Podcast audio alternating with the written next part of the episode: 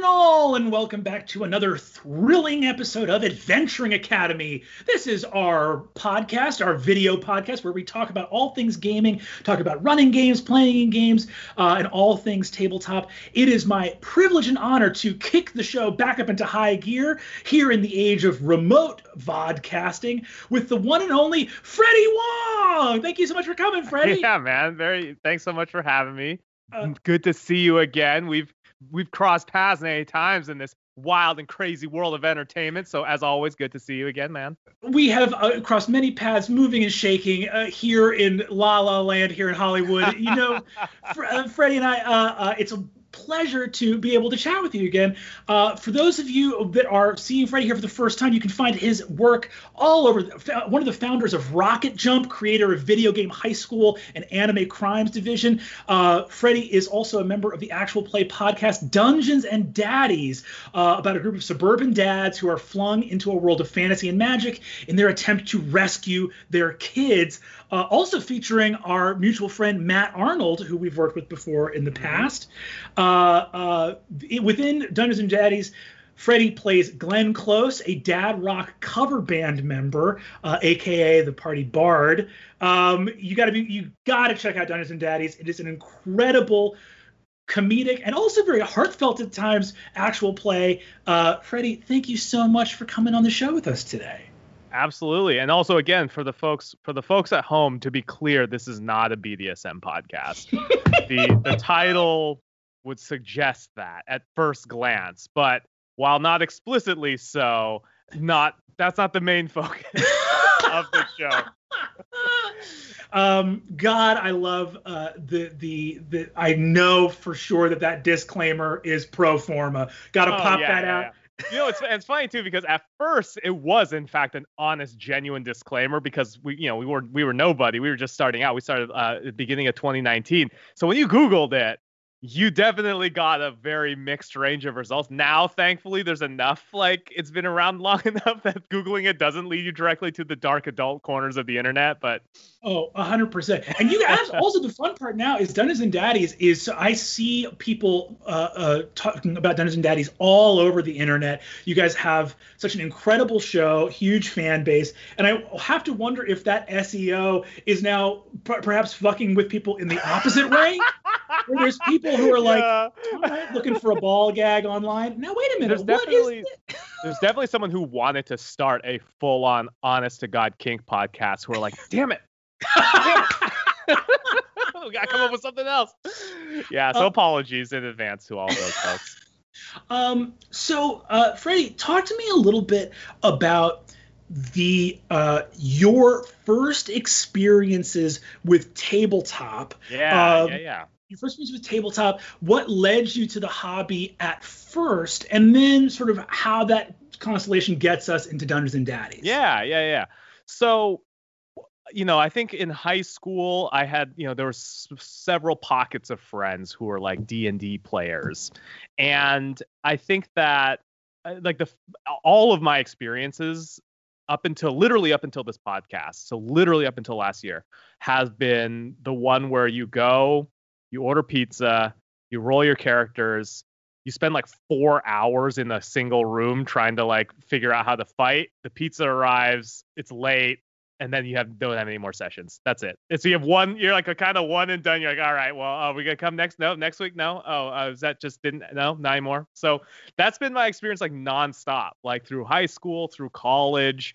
Um, and by the way, not through any fault of my own, because a lot of the people who I played with, they ended up, you know, being in part of these like larger groups that have had longer campaigns and stuff like that. It's just the mixture of as you get older, getting increasingly adults into a room together every week to play Dungeons and Dragons is a tough sell uh, as time goes on, right?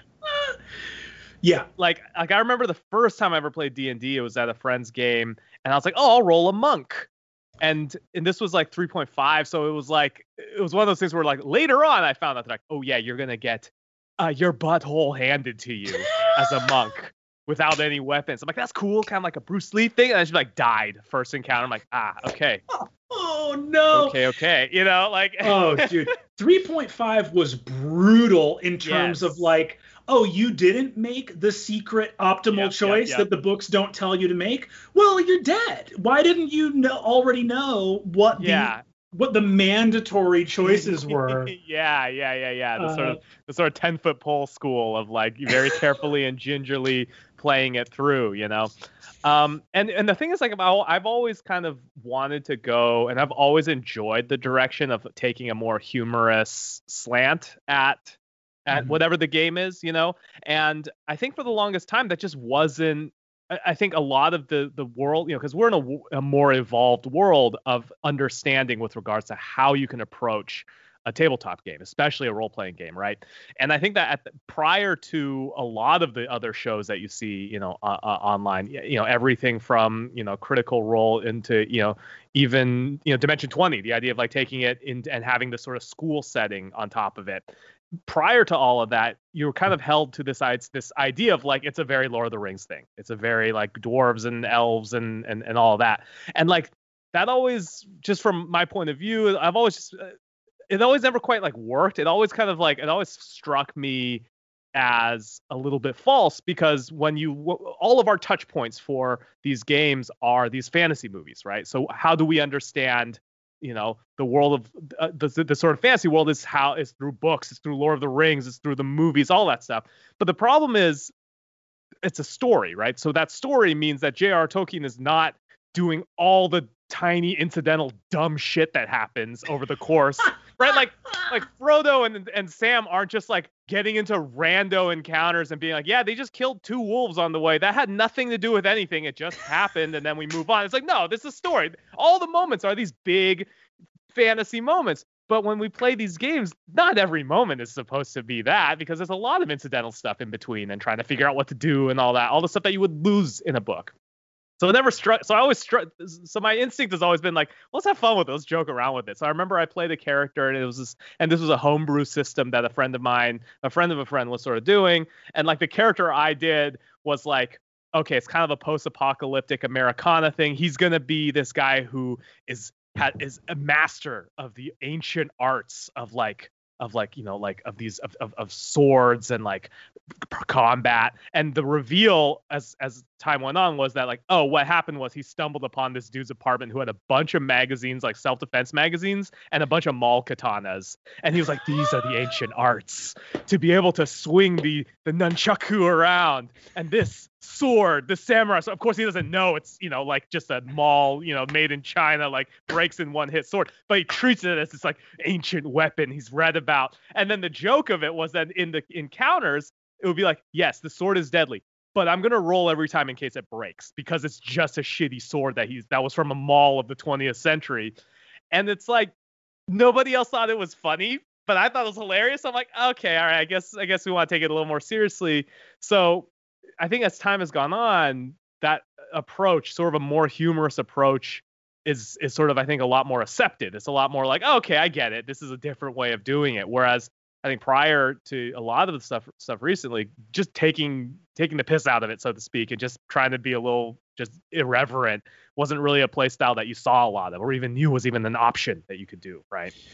I think that's so well put, and it's something that I think a lot of DMs struggle with as they're getting started with their game.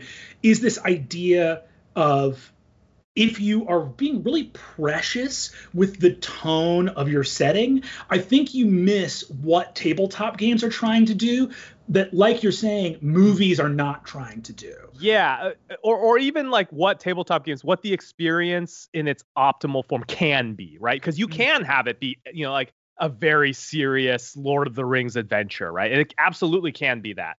But you have an option of again having this much more almost meta, almost like having fun with your friends, less taking a little bit less seriously approach. That's an option that you can go down. And I think for the first time, it's like, okay, cool. You can, this is a path that we can go down now. And it's one that I really like exploring, you know? And it's, it's, it's always interesting because I had a friend of mine um, in school and his antics in the, on the sort of D and D sort of front were kind of legendary. He's just a wild, hilarious friend of mine. His name was Logan. And he would he would go into these campaigns with another friend of mine who took a lot of effort in terms of like making sure that the tone and the writing and the b- backstory and all this stuff was like really written out would do maps would just really put in the work as a dm and everything that my friend Logan did was always mess with this. Like he would, he had a, you know, he had like the main big bad show up and confront the heroes in the dungeon and is gonna like, you know, lay out the whole plot for what will be, you know, many cam, you know, many sessions up ahead.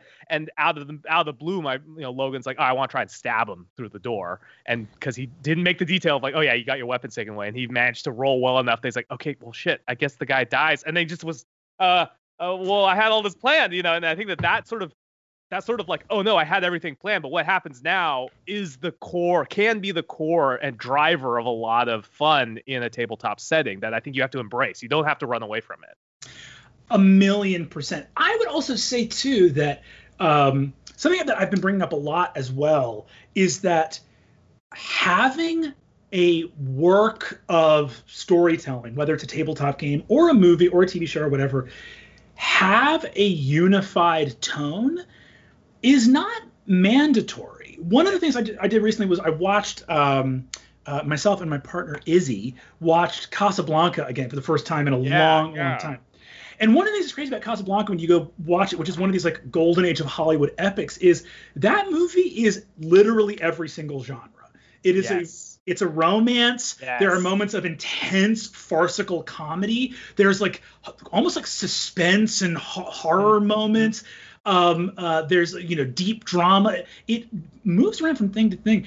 I think it's very hard if you're going to spend like think about how many hours you spend in a D&D podcast in the same world. Yeah, yeah, yeah, yeah. Versus what you spend in a movie. A movie can be grim and dark for 90 minutes cuz you're only in it for 90 minutes. Yes, yes, yes, yes. Like occupying one tone for 150 hours sounds 150 hours a D&D campaign can be like hundreds of hours. Yes. Yeah. That's a night. If you never have a moment of levity in hundreds of hours, good God, that sounds like a nightmare. Um, yeah, I mean, again, and like I said, like some people, you know, right? Some people that's what they're that's what they're going in for, and I again, I dig it, but I think that I, you're you're spot on with that observation in that there's been there's this I think this feeling, and I, am and I, I've run into this a lot in sort of my other you know sort of other dealings doing trying to do being creative and trying to do entertainment stuff where everyone is like so precious about tone the idea of like oh the tonally it has to be because this feels tonally inconsistent or uh,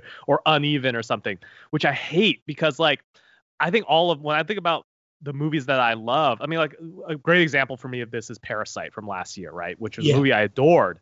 This is like right like on paper you can read it as this movie of like, ooh, it's about class struggle and it's this kind of horror thing but like but then you miss the fact that it is a hysterical movie. Like I have not seen a crowd laugh harder than like the the almost farcical slow motion of him holding the character holding up, you know, the the, the napkin with blood on it, and he's kind of looking back at camera like with this like very sad face. And then I think one of my favorite experiences in a theater of all time was that when you saw that everyone's cracking up in the theater. And then hard cuts to the next scene where it's like oh because of their actions now they're going to be you know letting the, letting go of this character you know this housekeeper character. And the the theater I was at I was just like hearing it the tone the energy go from like oh that's hilarious like oh no. Like yeah. that jump is so cool to me and that's totally inconsistent. But i don't think that that ruins that movie at all. I think that that's what makes it work so well is having that having that variety and having that range a hundred percent. And I would say that like playing tabletop games is a great way, I think, for people that do traditional storytelling to realize how easy it is to switch those tones. Something that someone might say is tonally inconsistent, you go like, no, that's interesting. Like the scene yes, you're describing yes, is yes, interesting. It's like that's very cool. You know, I think about like classic movies there's uh there was an interview with akira kurosawa when he was talking about the order in which the samurai and seven samurai die. And he's like the funny one has to die first which means you need a funny one. Like yeah, the one who's yeah, yeah, like he's like oh like and the the main character even says like he, like he was going to be the one that kept our spirits high when things got bad and he was the first to go and there's yeah. that moment where you go like, see, like playing with tone in that like if you don't have a moment of levity, how does it feel truly horrific? Because yes. it's almost like when you see movies that are like so tonally similar, uh, it bec- it does become monotonous. The literal definition yeah. of monotone, right? Um, So I think that's a very cool thing, and I especially because Dungeons and Daddies is obviously has a tremendous amount of comedy in it. Dimension 20 obviously has a lot of comedy in it as well, and I think that those moments are it's one of the most gratifying things in the world to go to these insane, absurd places, mm-hmm. and then bring the stakes back. And, yes, 100. percent And I yeah. think that the and then in doing that, you let those hardcore you let the hardcore heartfelt moments hit harder because just by virtue of juxtaposition it's mm-hmm. like is how you I, I think you can it, it, hits in a way that I think is different and it's something that's really gratifying to explore. That was one of the things that talking to, to Matt and Will, who are you know two other players on on the show who I've written with and have you know done movie stuff with was our, us talking about like how we think about story and how we approach story and what we have kind of co- come to learn from doing this process of trying to like kind of group collaborate on it and this sort of it's a it's a very weird form that I think is its own art form in its own right that's really worth exploring. This idea of a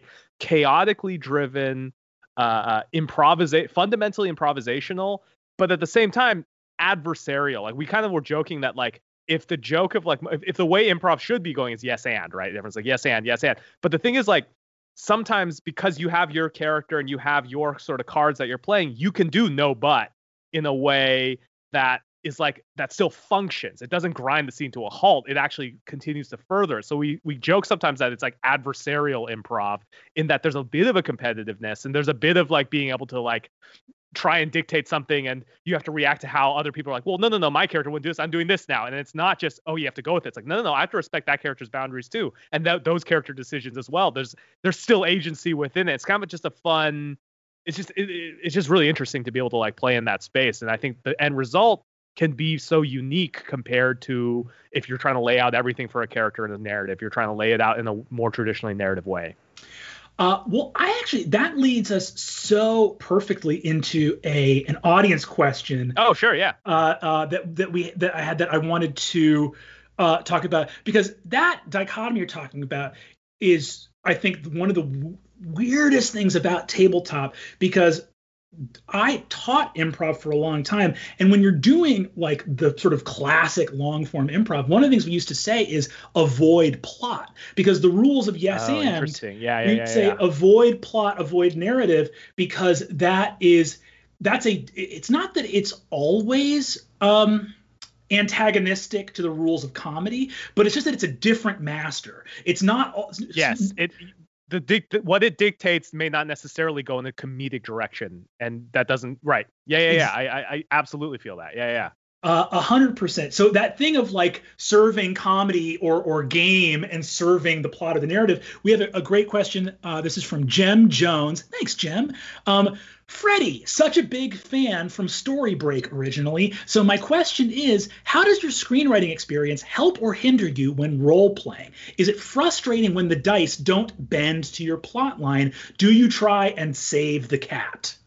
Yeah, so that's it's uh, you know I, when I look at the sum total of everything that's happened in our game so far, and I think about the best moments from it, almost universally those moments are when the roll does not go how we hoped it would go.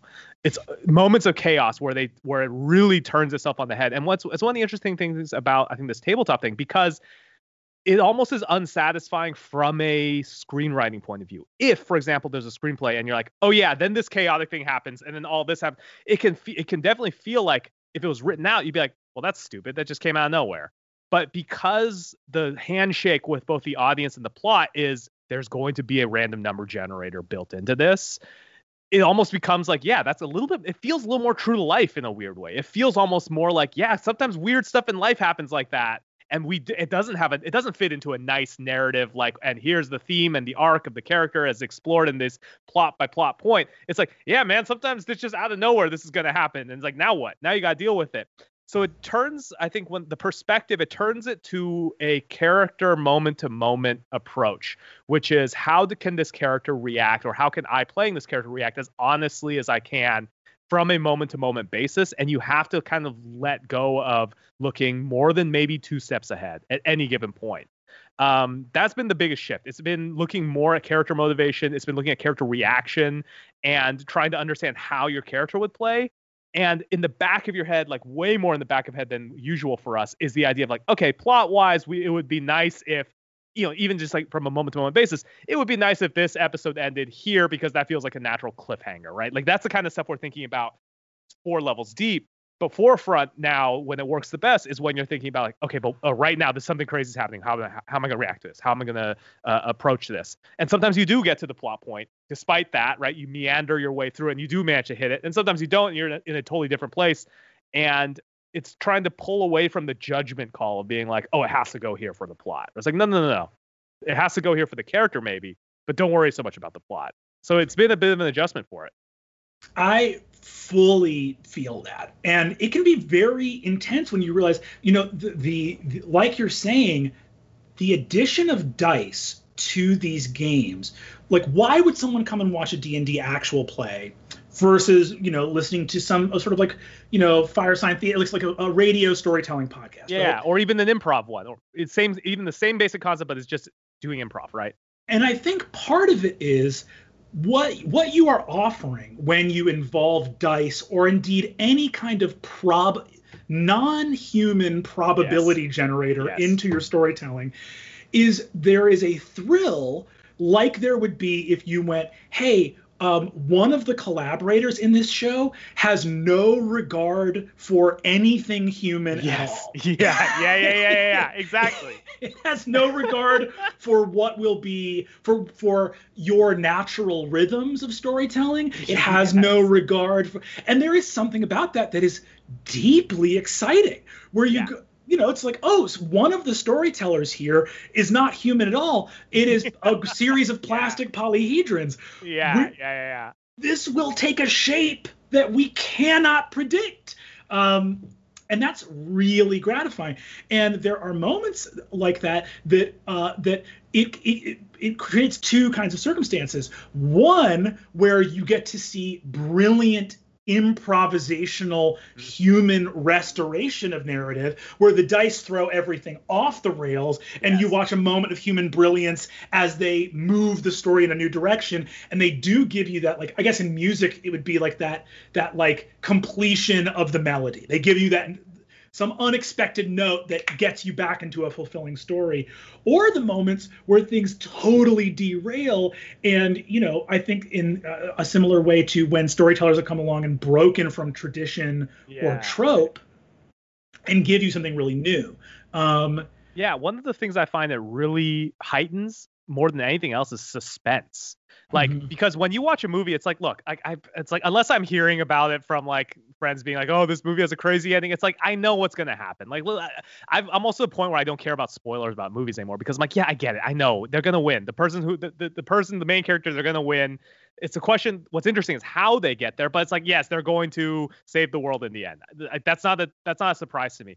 There yes uh, uh, there's no suspense there you know be in that way. The suspense is generated in you know via other means. But in this one there's in, in a tabletop setting it's like oh here's here comes the last hit. It's like no they can miss this jump. This straight up they could just miss this jump over the chasm. So then you are you actually feel that pins and needles in your dice roll. We did a um a little mini series in the call of cthulhu system with you know sort of the, the relatives of our characters the grandparents of our characters set in the 20s we called at the mountains of dadness. And the call of cthulhu system has this whole has this whole like you know it, it's just it's a different system. It was a lot of fun to play in but the whole campaign we were we literally went out we went to uh, we got this is you know uh, last year we went to lake arrowhead we got a little airbnb so we could all record in one place we spent a whole weekend on this dang thing it came down to like two dice rolls and like when we were recording it, I we were every single person was so tense on this. Like we couldn't even sit still. Like I remember I was just like, I don't know what we're going. Like it was even the point where like we don't know what is going to happen here if if if if these dice rolls don't turn out well. Because if they don't turn out well, what was all of this for? This is gonna be. Ins- I, it, we were terrified about this, and it was a terror like in a way that I've never felt watching a movie. you know what I mean? And no, I think it translated true. to in the final product. It's like, yeah, they, there's a very real chance that these do not happen the way you hope, and just like literal fingernail biting. You know, like that's that's so cool. That's so crazy that these stupid little plastic dice made me feel like this. well, that's a, that's a very fun thing too because I'd I'd love to talk about. I think one of the things that like Dungeons and Daddies and Dimension 20 definitely have in common is a focus on again like player dynamics, comedy, storytelling, stuff like Yeah, that. yeah, yeah. But I also I think sometimes I will see people sort of talk about the show and be like, "Oh, Brennan is very like hand wavy with the rules or like rule of cool and stuff light. like that. yeah, yeah, yeah. Rule light." And it's very interesting because I will often go like, "Listen, I'm certainly not a hard ass. I will like wave something, but I never want to disrespect the degree to which the dice or the system are making this different than a pure improvisational storytelling podcast. Yeah. yeah, Um, uh, uh, what was like start when Dungeons and Daddies first started? What Yeah. was your what was your like relationship to the rules and mechanics of the game, and especially Yeah, yeah, as yeah. the podcast evolved? So so the way that this all so the way all of this started was was Anthony, our DM, Anthony Burch, who's writer on Borderlands, who's done a bunch of comic stuff. He's sort of just all all over in terms of the comedy writing sort of side of things. He and I were uh, uh, in a rental car on Father's Day, and we were just kicking around ideas because it was just it came from the observation that we're like, oh yeah, you know what's funny? Like dad archetypes match up with fantasy archetypes. That was it. It was like, oh yeah, Bard is like a guy with a cover band, and like, oh, a, a barbarian is like a like a, those super aggro like coach dads that you see yelling at their kids at the soccer game. Like, yeah, yeah, yeah. And then the other one was like, oh yeah, and then like like like Birkenstock hippie like you know hippie dads. He you know me being from Seattle, I had my fair share of those in terms of my friends' parents. Like, yeah, it's like a druid basically, right? You like hikes you like communing with nature? Like that's that's a druid that's druid ass like approach to life you know? And then that so that's kind of where it all came from which was that realization that dad archetypes match up with fantasy archetypes. And one of the things that was really exciting was he was when we first it we were just like i was like i want you to dm this because i had heard a story from friends of friends who had been in a thing that he had dm'd i think it was either the fate system or 5e a- another game where the entire thrust of their campaign uh, uh, uh, built up to they lost all their powers. Everyone had built these characters with these powers over time. They lost all those powers, and he and he had brought to the to the table a bag, and he's like, in this bag, if you decide to go in this direction, we'll go in this direction. We'll I'll open this bag. If not, I'll burn this bag right now. We'll never see what happens if you decide to go this way. He gave the choice to his players, and you know, of course, kind of knowing that's like if you give someone a, bag saying there's something in here that you'll never see if you don't go this way, they're gonna go in that direction. And what happened was. He, you know, he built this uh, this plot around like they, they needed to like reclaim this orb and all this stuff. But what he was doing was he was laying in the entire groundwork was he was laying in the plot of Space Jam. So they lost their powers to the Monstars, the alien these alien race. So they needed to play basketball to get their powers back. And inside this bag was like jerseys that he had made like that looked like the ones from from the from the movie. So all of it was just a Space Jam joke. So I'm like the fact that you committed for months to tell a Space Jam joke for an audience of just the people there, I'm like this is exactly the energy that like is like I want this.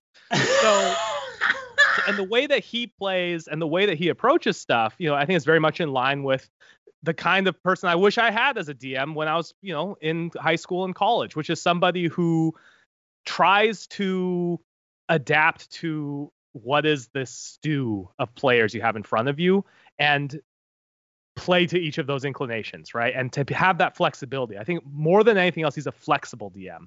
And the approach there in terms of the rules is one where coming it's it's one where it's coming from a narratively interesting point of view. It's about like will this be you know rule of cool is one thing but i think uh, in a way the rule that we follow is like will this be narratively interesting more than anything else you know Yeah. and i think and we're, we're fortunate that whole group is everybody has like is coming from you know screenwriting or more more of a sort of a writing background that's kind of where we naturally align our sort of north star is sort of towards making narratively interesting decisions. You know i saw a thing where someone said that there's like three ways people play these games right? It's either character driven narrative driven or like simulation driven people who are really into like the you know the the, the nitty gritty of how things work. There's like just the three different play styles. I forget exactly what it's called. Mhm. we're definitely one where it's like oh yeah yeah what's fun what's interesting narratively? Less about the rules less more about the narrative Well, there's something really interesting that I wanted to holler at you Yeah. about specifically, which is that it's a um, it's a wonderful thing because obviously Dungeons and Daddies is such a brilliant high concept. It's like, oh, suburban dads get sucked into a fantasy world. But even the first time I came across Dungeons and Daddies, like back with the, I think like a little while ago, the first time we like worked together, Yeah, yeah. I was yeah. like, okay, yes, very funny. Also, notice the hook for the adventure in there. Like these dads are going to get their kids. And that's something that I wish more DMs would do when they're designing their initial adventures is think, what is motivating your adventurers to go on this adventure? Like it's not surprising to me that y'all are a group of screenwriters that have this narrative thing because even within the comedy, you guys like never have to wonder, wait a minute, why the hell are we going to this dungeon? yeah, yeah, yeah, yeah. Like and, and you know, and, and by the way, that puts in, it's interesting now because you know we're now a year, year and a half and change in. It's like that puts definitely a endpoint, and that's where we're starting to ma- march our way towards this stated goal at the beginning, which is terrifying. But I think if you're not terrified in a narrative as you go through it, you you're too comfortable. You got to be more scared of what's going to come because you don't know what's happening, right? I think just as a as, as a philosophy. Um, and part of that too also came from just the understanding that I mean, again, I, I've uh, have having done starting on YouTube in 2010, having done a bunch of you know just a bunch of online stuff and being really thick into it. The understanding that like it is very hard and it's only getting harder for anybody to pay attention to you online. Period. Like that's it's difficult, mm-hmm. and you need to build in a, a pitch of whatever it is you're doing that will get someone to get over that apathy of like I don't want to watch something else. I already got the people I watch on YouTube. Who like what do I care about this? I don't care about this, right? And that was like I think you know one of the things that we thought a lot about, which was like, okay, what is like the hook of it though? Like what's like what who cares? Like uh, you know i know there's a lot of other actual play right now you know i know that critical role is out there and killing it. So it's like why then why you? What are you doing that can get someone to be like i'll check that out. Like that's what you need to get to if you're thinking about starting anything online. And i think that a lot of that requires having like a oh what's going to happen? kind of hook which is which is i think really important for almost anything that you do if you want to get people's eyeballs or or, or ear holes on it. That sounds weird You- listen, Freddie, you gotta Eyeballs get their ear holes. baby. them ear holes, them caverns, you gotta get them on there. you Hey, know? baby, it's all about balls and holes, talking Balls eyes and holes, ears. baby. Eyes and ears. You know what it is. That's the name of our SEO book. Like how to be successful online. Uh, balls and holes. If that's not the name of this episode, something truly terrible has happened. Uh, um, but it's really true, and I think it's also great too because I think that like you would be really hard pressed to find a funnier actual play than Dungeons and Daddies.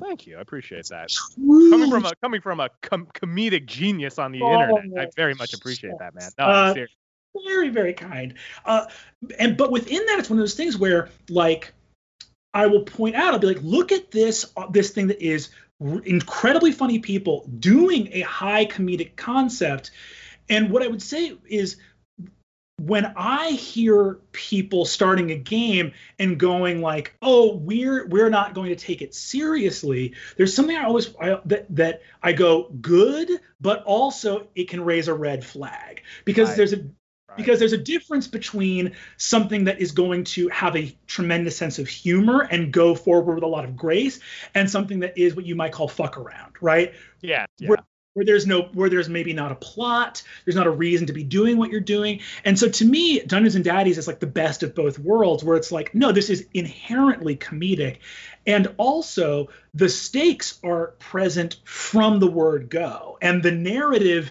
is it, it there is no choice but for it to move forward. Like the stakes are clear the objective is clear we're moving forward and then we are like goofing off and having the best possible time and looking at those two things moving hand in hand together.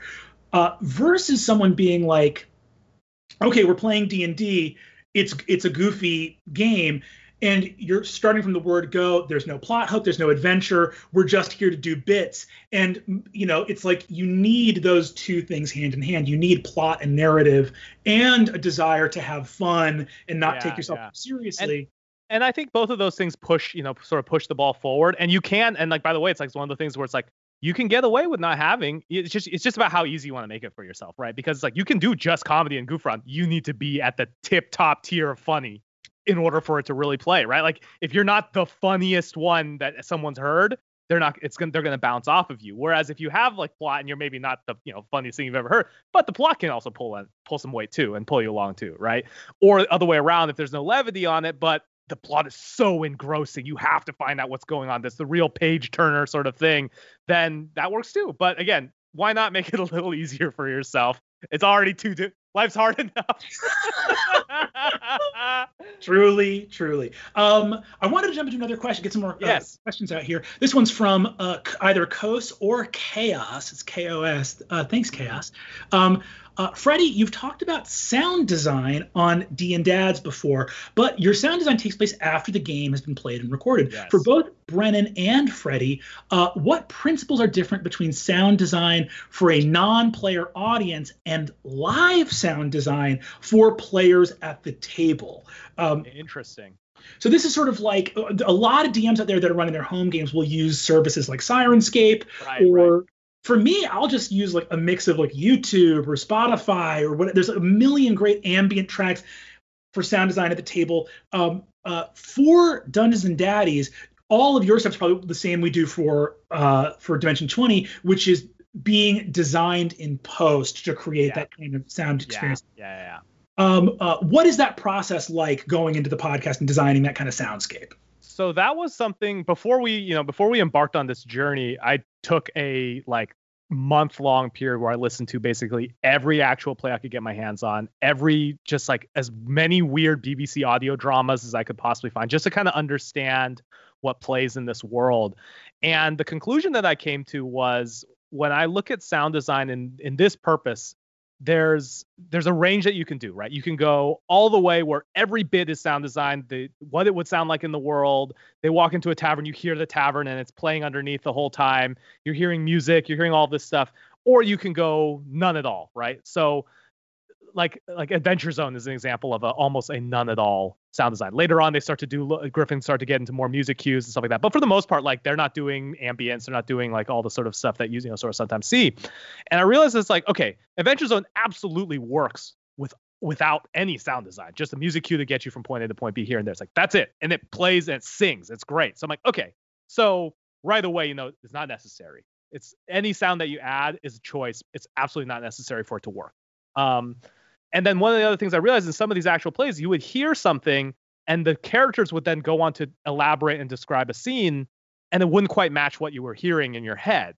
And that felt like a point, a jarring point for me, where it's like they'll describe something about like, oh yeah, yeah, and so and so, and someone's doing this, and they you hear this, but then the soundtrack isn't that. So then there was a little bit of a disconnect there too. So for me, the purpose of the sound design is sort of very clearly to do a few things. One is to get you into a general sense of the space that a scene is taking place in. And then usually when we start it, we pull it out after a certain point. We don't keep it uh, consistent underneath because a lot of the difficulty is how whenever someone describes something or something changes or a tone shifts, now you have to keep up with it if you're going to do it at all, right? If you go in a little bit and you stick around, you have to keep up. If they instigate a fight in the bar, now the ambience needs to be more intense and rowdy and needs to match up to it. And you're building a lot of work for yourself in that front. And you can allow a lot of that stuff to just be theater of the mind uh, for for the audience side. The other end of it is also the difficulty of the fact that you're describing, you're an audio only medium, you're describing what's going on. The question is always like, when does a sword hit happen? If someone says he punches them, when does that punch sound effect happen? Does it say when at the word P of punch?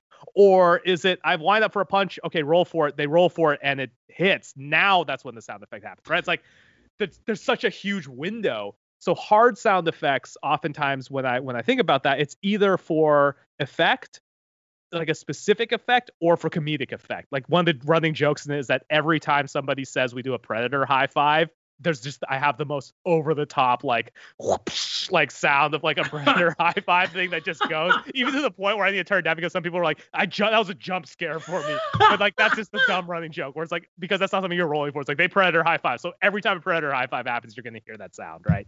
Um but just dumb right? So it's like humor comedic effect. Um but i think that like when it comes to also just like you know uh, at a table ambience and tone and like mood is what you're going for. And you get the same things and i think it's the same principle when you do it in a design sense but you also need to make sure that it's not going to conflict with how the scene evolves as it goes. So our option is to pull it back after a certain amount of time once That's it's set.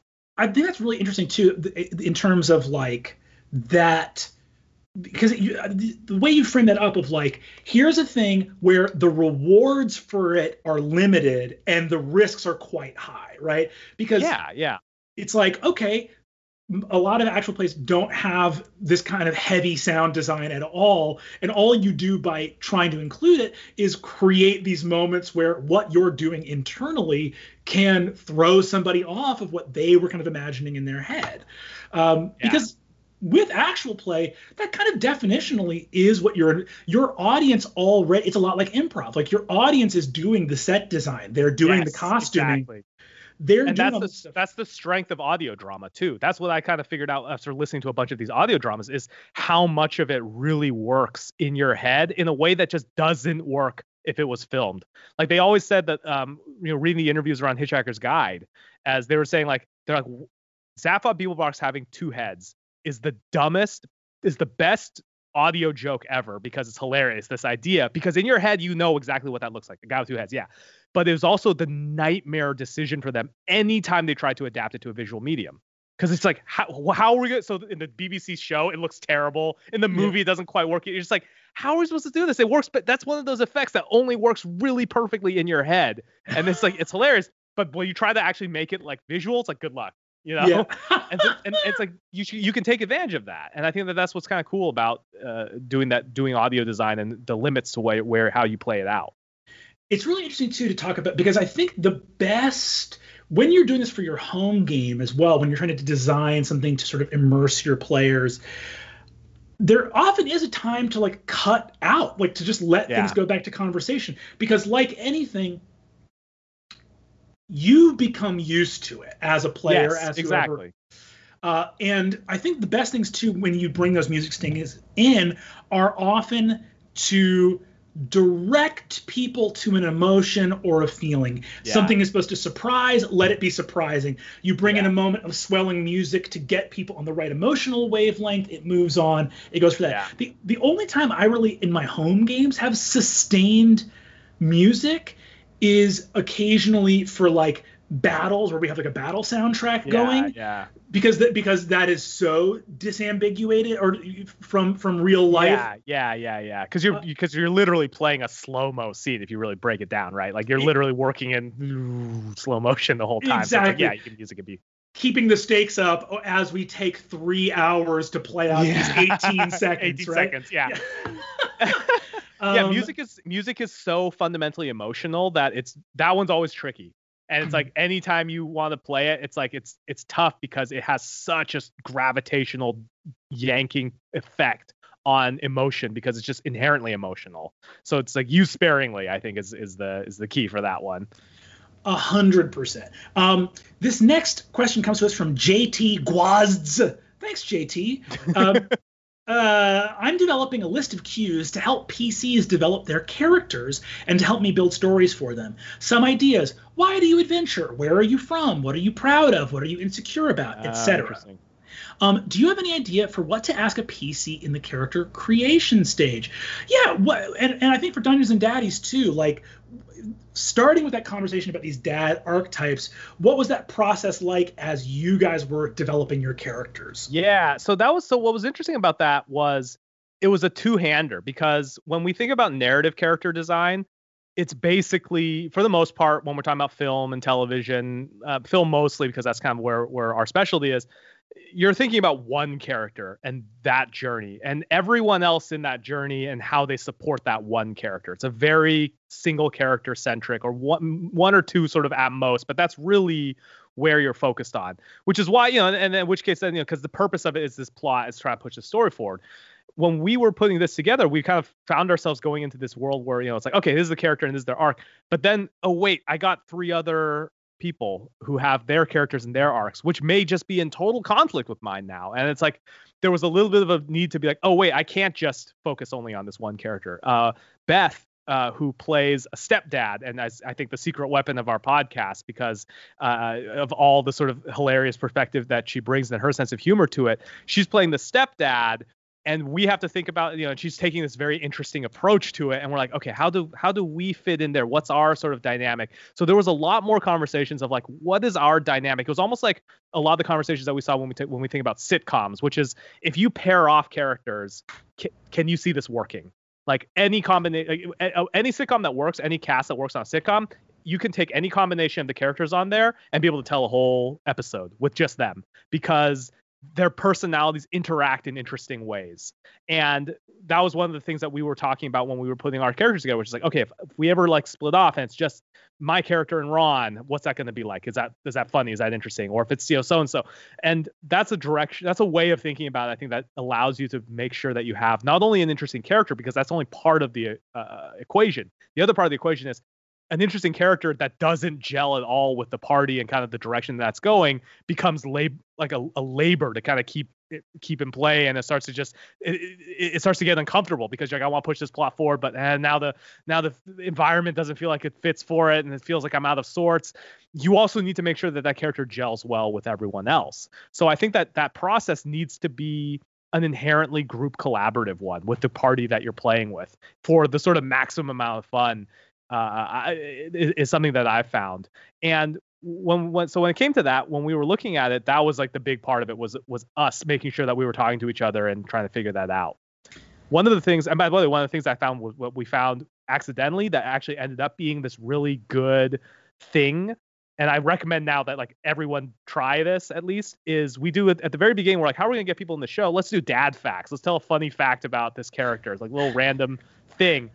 But what happens is that lets it shape some of the improv that you'll do later on in that in that session because you're saying a thing and then now it's everyone it's on everyone's mind. You put it into the ether, so to speak. And then now it shapes the idea of like, oh, I like this kind of food, and then you run into this food in the camp in this in the session, and then it becomes not just a funny fact about the character, it becomes a thing that happens in the campaign that can enrich your character because you've already established that this is a part of a thing about them and it can help di- dictate some of those dynamics and put just a little bit of structure in terms of the random stuff that's happening. It can start to shape it in a way that we found that's really interesting. So it gets you in it, but it also gives you free inside joke material for you and your players to like be able to reference and play with later on. There's a an incredible thing too with like when you're designing these characters as well. There's a something I think that's really special is like because the question says, do you have any idea for what to ask PC? Like in that character creation stage, the way you put it of like any two characters that get paired up should have something there. There almost is like when you're creating characters, I personally love, I think it's really important to character create collaboratively. If you're not yeah. physically able to do it together, that's okay. But I am not a big fan of everybody rolling up to session one with a character they made in a vacuum from each yes. other. Yeah, it's it's it's a total crapshoot, and oftentimes I think what you find more often than not is it's going to be two characters. Like, well, those are basically the kind of same character now. Okay. Yeah, and, and you and you get married to it, and you, you know because someone's put this effort and this time into it. And if there's anything that I've learned from doing uh, this sort of tabletop stuff, it's make sure you don't get too married to anything because part of the fun is being loose and being able to go in a direction that your friends are going to steer and being open to that. A hundred percent. And it's fun also to find that constellation. To, and by constellation, yes. I mean that thing of like the stars, they, they, they have their own brilliance, they have their own shine, but the shape they create together is the most fascinating part yes. of what you're looking it's, at.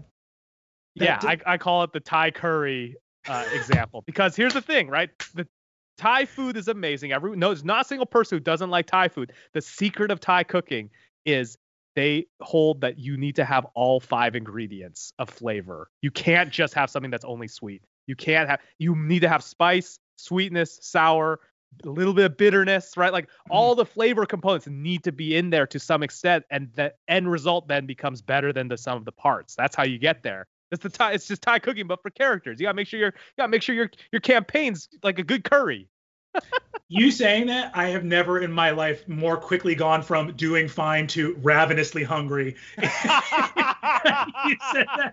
I, I literally am like, oh, I'm no. gonna pull up my phone Let's and just, just get, get Postmates going on right now. it's like my um, move.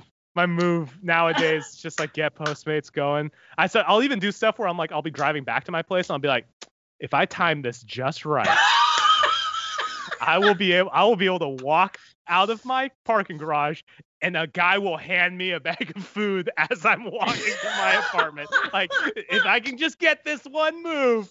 Oh, it's so that's real. It's that's so real. Ooh, that's a good app idea. yeah, uh, that is so goddamn funny. Um, um, Oh, and, and, so by the way, we have a we have a, a, video that the RocketJump Film School did that we did we made like five years ago. That's talking about screenwriting called Character Trees. So if you just look up RocketJump Film School Character Trees, uh, Will and Matt, who again are players on the on the on the on the show, walk you through kind of our process, uh, a, a process for creating a character that we found to be pretty good as a way of like as a starting point of how to think about what how to how to craft a three dimensional character. It's Yes, the the um that's awesome. And what kind of stuff do you guys go into in that video in terms of like? So it kind of so we think about like the character as like you can start from like the the feet up, right? So it's like all right, you you think about it in terms of like feet. Okay, but that's like okay, but like what what do you mean by feet? It's like well, how do they move? Like is there something about their physicality that you can sort of think about? And it's it's just different. It's a bunch of different like points of view that you can get to. You know, you get to the heart. What's their emotional head? Like kind of what's their intellectual outlook, and just sort of all the aspects that kind of go into it. And you don't need to have necessarily answers for everything, every on, you know, especially early on. I think it's actually important, as you said, to have be collaborative and not necessarily have all the answers of this figured out because part of the joy of the character creation is the discovery of like, oh, you know what, this character is like this later on because you see and can respond to what's happening in your campaign. Like for example, Glenn as a character, he I, was, I started off as he was like a dad rock cover band dad because I'm like, yeah, it's like dad rock, of course. I, I knew a, a, couple of friends who had you know like the dads with expensive, way too expensive guitars and loved classic rock. That was in my head for the longest time until we got to a point where Glenn then had to play a concert in front of people and we were you know talking to Beth and Beth's character and it's like well Beth had this weird vocal thing that she can do where can, she can sing two notes. I'm like, oh, that's funny. We should incorporate this. And it's shifted to like, you know what's a thousand times funnier and more specific? And I would have never thought, instead of just being dad rock, Glenn should be in a Christmas cover band, like Mannheim Steamroller. He only plays Christmas music. And then all of a sudden, it started to backfill all these details where it's like, yeah, why is Glenn not around? Yeah, because the holiday season's hardcore. He's touring, but he's only touring for part of the year. They answered this question of like, how is Glenn raising his kid? If he's a touring musician, you're like, yeah, I don't know how they, I don't know what the answer to that is. It suddenly made sense afterwards, after the fact, to be like, oh yeah, he's gone, but he's only gone for the holiday season, and that there's an arrangement there. But the rest of the year he's around, right? Like, you have yeah. to be open to that, and I think that that allows for this such a spe- specificity and uniqueness to your character that you can't necessarily, you can get there, but it's just harder to get to if you're just on your own staring at a Google Doc trying to be like, what does my character mean, and how do they think about everything, you know? I think that's a really great point, and I'll I'll you know sort of like bang my little drum that I bang you know, on the podcast all the time, which is to remind people like, and I'm very guilty of this as well. I got invited to join a campaign as our viewers know I constantly complain that I very rarely get to play, and I'm making a I'm making a yeah. low level character, and I have a hard time because anytime I get to make a character, I the, the numbers I get deep in the crunch, and I go like, yeah, if I could yeah. get that feat and this thing and that thing, and then I had to remember because I was like try, I was like munchkining out super hard over what the abilities and proficiencies and bonuses would be, and um, and then I remembered like this is a character who, it, within the world the DM is creating, is at the beginning of their story. Right, right, right. And there's, I think, a tendency we have when we're like making an epic hero don't make the 20th level version of your character. Yes, yeah, yeah, yeah. Like make a character at the beginning of their journey. And that can be really challenging because I think there's a big desire within D&D for escapism and making your yes. super badass. But the part of the fun of D&D is getting to become a badass, which will be more gratifying if you didn't start that way. Yeah, Ar- Aragorn starts off not as the king of men. He starts off as just a loser in a bar. Like he starts off as kind of like a hobo pretty much. Like exactly, right? He's kind of a shifty loser in a bar. Yeah, and that's part of the fun. And you if you look at like the journey of the hobbits that they have on that thing, it's like the, the like, you know, Merry and Pippin are like, you know, a foot and a half taller because of the ent draught by the time they get back, but they don't start that way. You want yes, exactly. you it's like it's like that thing of um, have, especially if you're starting at lower level, um, I think one of the best things you can do is create a character that has a kinetic or, or that has has like a, a, potential energy rather than kinetic energy. That is, yes, they're coiled yes. up, they're ready to, they're they're going to start going because when you have that character that is like in motion as the campaign begins. Um, a, you give yourself a reason to adventure in the first place because if you make a character that is too finished, the question becomes like, well, why are they going to this old tomb? Why are they? They care. They're already the greatest swordsman in the world. like, was was he wasting his time doing that for? Exactly. Yeah. Signing autographs. You'd be selling. You'd be selling sword merch. Uh, I think yeah, the, the best thing you can ask for your PCs, it, if you are first of all, I think as a DM, it is okay to to tell your players like, hey, I'm going to help guide character creation a little bit, right? And yeah, then yeah, yeah.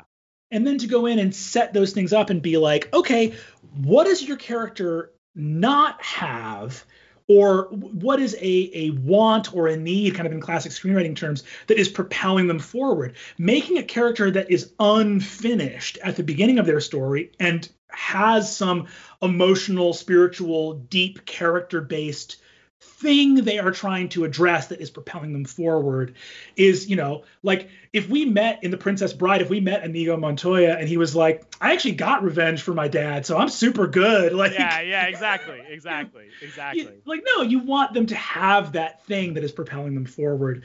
Uh, and, and also and also be open to maybe not even maybe having that change or maybe not even knowing it totally sketched out. Right. It could be vague. It's okay to be vague at the beginning with some of this stuff because you need but as long as you're open to letting your other players kind of help shape that as well you know? I think that's also locked up in like i don't know what the exact like goal is it revenge? Is it this? It's like eh, it could be like yeah he felt wrong about it. Could be revenge but eh, eh maybe maybe maybe changes. Who knows? that's actually a great thing too because i think that like like you're saying it, sometimes a vague desire is even more helpful because it allows you to throw your lot in with the other pcs yes, and yeah. also I think if you look at like, there's also something a lot more human about a vague design. Yeah, exactly. I mean, like, like how uh, many? We're in we're in LA. The amount of people I know whose plan was literally get to LA and then step two. I don't know.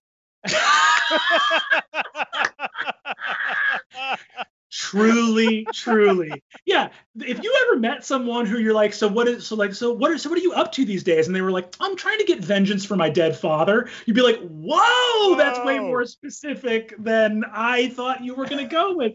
Like yeah. most yeah like most people do have that kind of uh, uh, a little bit less um uh, a little bit less of an intense and, and again more like all purpose desire like i want to be great at this craft that i you know you're making your yeah, wizard yeah, character. yeah, it's like man i want to be a great wizard of the age. And you know sometimes those those not more vague all encompassing goals are helpful because then it's like hey the dm throws this plot hook about plot hook about like uh, this like crazy tomb somewhere and you go oh there will probably be scrolls that yeah, none yeah. of my wizard buddies have it. Yeah. And you get to helpfully kind of like the best thing for a PC to do is to like write their own little plot hook to attach yes, to the exactly. bigger plot hook. Exactly. And then what's cool about that is then what's fun is if you start to think about, you know, get out of your own shoes a little bit and then be like, okay, I definitely want to get the scrolls in this tomb. Ooh, but I'm going to prioritize that over almost anything else now. So now I might, you know, I might do be doing stuff where my my friends are like, "What are you doing? Why are why are you doing this?" And they can discover you're like, "Oh, I'm obsessed with these scrolls. I've heard about these scrolls." And now you're you're now I'm not necessarily abandoning my party, but now my dynamic in my party is different now, and you can that evolves that that gameplay and that it gives people stuff to react to and play against. Absolutely. Um, I think we have time for maybe one more question. Okay. Um, uh, this one's from L. Thanks, L. Um, as a DM, how do you get new players to feel more comfortable at the table? For example, role playing or interacting with their party members if they've expressed that's something they want to do. By the way, I love y'all. Well, love you too, L. um, uh, yeah, so that's a that's a fun thing. When you guys first were starting with Dungeons and Daddies, like I think that you, Freddie, specifically have shared an experience that is really relatable to a lot of people, which is the having an interest in the game that stops and starts a lot. I know a yes. lot of people who've had that experience because again it's like finding that chemistry for that long running group is rare and there's a million things that life will throw at you to get you to prioritize something over a weekly game a bi-weekly game a monthly yes, game yes right? yes yes um so uh, how many people when you guys were starting dungeons and daddies hadn't had necessarily like long time regular playing experience basically three out of four of us. So there's five of us on there. Anthony has done his fair share of DMing. Will uh, has played in larger campaigns, and he was basically the only one with that experience. Uh, Matt, uh, hilariously, Matt, uh, his only experience of D and D was his brother would occasionally let him play, but they were playing like early, so his brother would let him play a cat and then they would basically just send the cat in. The cat would die pretty quickly, and then he'd be like not allowed to play more. So it's his way of brother like kind of like allowing him to play, but then being like, "All right, get out of here. Me and my friends are playing D and D." So oh, his no. only experience was playing uh, disposable animals. Uh, Beth hilariously hates all board games and also hates the idea of sitting in one place doing one thing for like an hour and a half.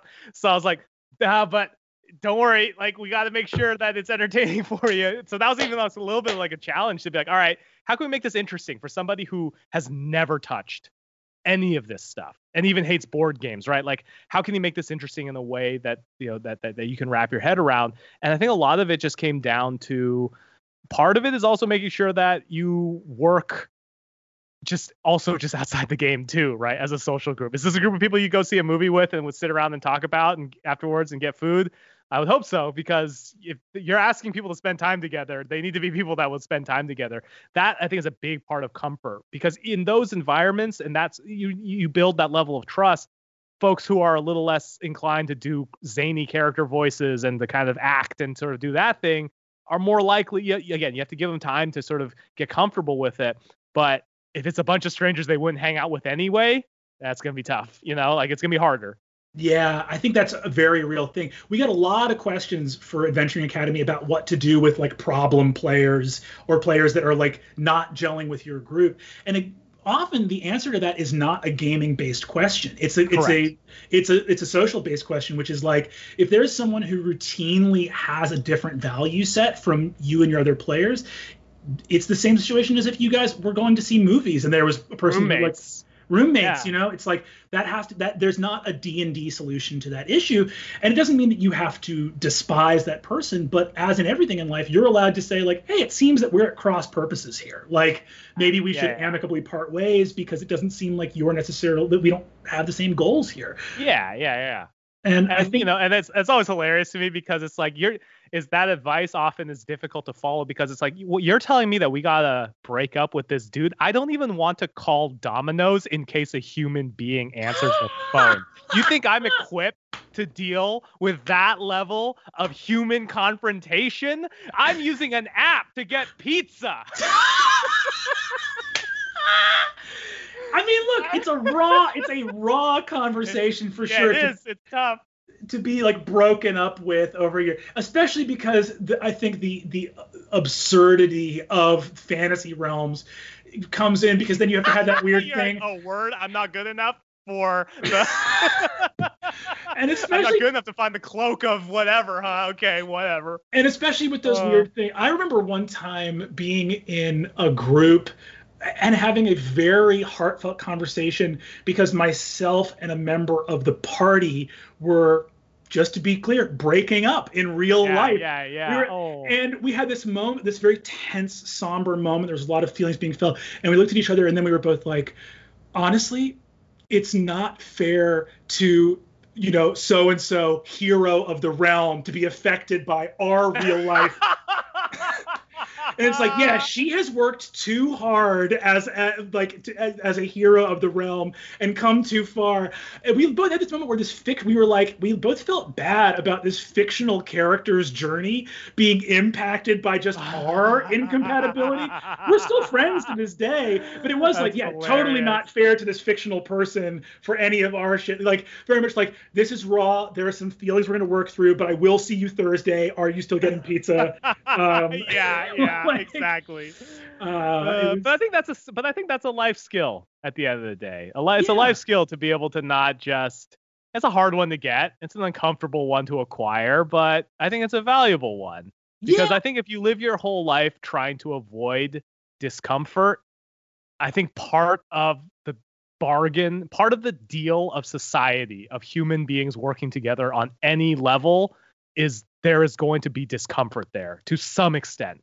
Mhm. And we all have to figure out how to navigate that. And the, I think the way to navigate that is not to run away from it. You have to kind of throw yourself into it and be al- and allow yourself to feel that and not be a not and you know and I think and I think that's a healthy thing. I think so too. And I think at the heart of this question, there is this thing of like, um, we we can hold two things to be true at the same time, which is number one, um, if your group doesn't want to, you know, do voices or bits like you hear on Dungeons and Daddies or you see on Dimension 20, you are allowed to have whatever play style is comfortable to your group. And then the other side of that also is growth, which is a positive in our human lives, often is accompanied by discomfort. So there's this weird thing where where it every single person in their life has to balance these two things of like Yes. I want to grow, that's going to mean discomfort from time to time. Also, there are lots of forms of discomfort that I don't want I don't to need to necessarily engage in all the time either, right? Right. That's and that's tough. And by the way, that's tough too because everything like I said, you can get pizza on an app. There's so much like I can listen to any album right now. I have this thing called Spotify. I can listen to literally any music from any point, any anywhere. So there's so much of our lives are of, of designed to keep us there and keep us away from discomfort, right? Like you could argue, having played around in this world too, it's like the YouTube algorithm is about feeding you things that you agree with, that fits your worldview. Our whole lives are like that. So it almost becomes even harder to find places of like discomfort. And also moments of discomfort feel so much more intense now when everything else can be so on demand too. Uh, I don't know. There's a lot to think about. A lot to think about in the in the world of uh, in roll of dice. And sometimes you know what? Sometimes you gotta let chaos rule. Sometimes you gotta let the roll the dice decide what happens. Hell you yeah. just go with it. And I think that's something you can do too as a group is be like if your group like if your group is is having a hard time getting into character, Yeah. speaking in character voice, I think what you have to say is like, okay, we are struggling with this. Is this because this doesn't align with our values or is this because there is a discomfort barrier but we do want to get on the other side Yeah, yeah, yeah, yeah, yeah. And I think that that that that for every individual and for every group, that's a discussion. And I think that there is there is such a thing as a gr- like a group accountability of like, hey, we've all agreed that even though we get embarrassed or we find it silly, we want to start getting more into character, and then it's okay to hold people accountable to overcome their discomfort. Where it's like you go like, okay, as a dungeon master, I'm holding myself accountable. I am going to do a character voice for this NPC tonight. Yeah, yeah, yeah, yeah. And then you can ask for your PCs, like, hey guys, I'm gonna try doing this character voice tonight. I'm feeling Yeah, self-conscious yeah, yeah. about it. Please don't roast me. And then I think you can ask for that kind of support as yeah, yeah. you deal as you like deal with that together. Because I think, you know, like you if that is something that you value, you actually can push through that discomfort to a certain degree and suddenly grow and it'll click and you'll find Yeah. something.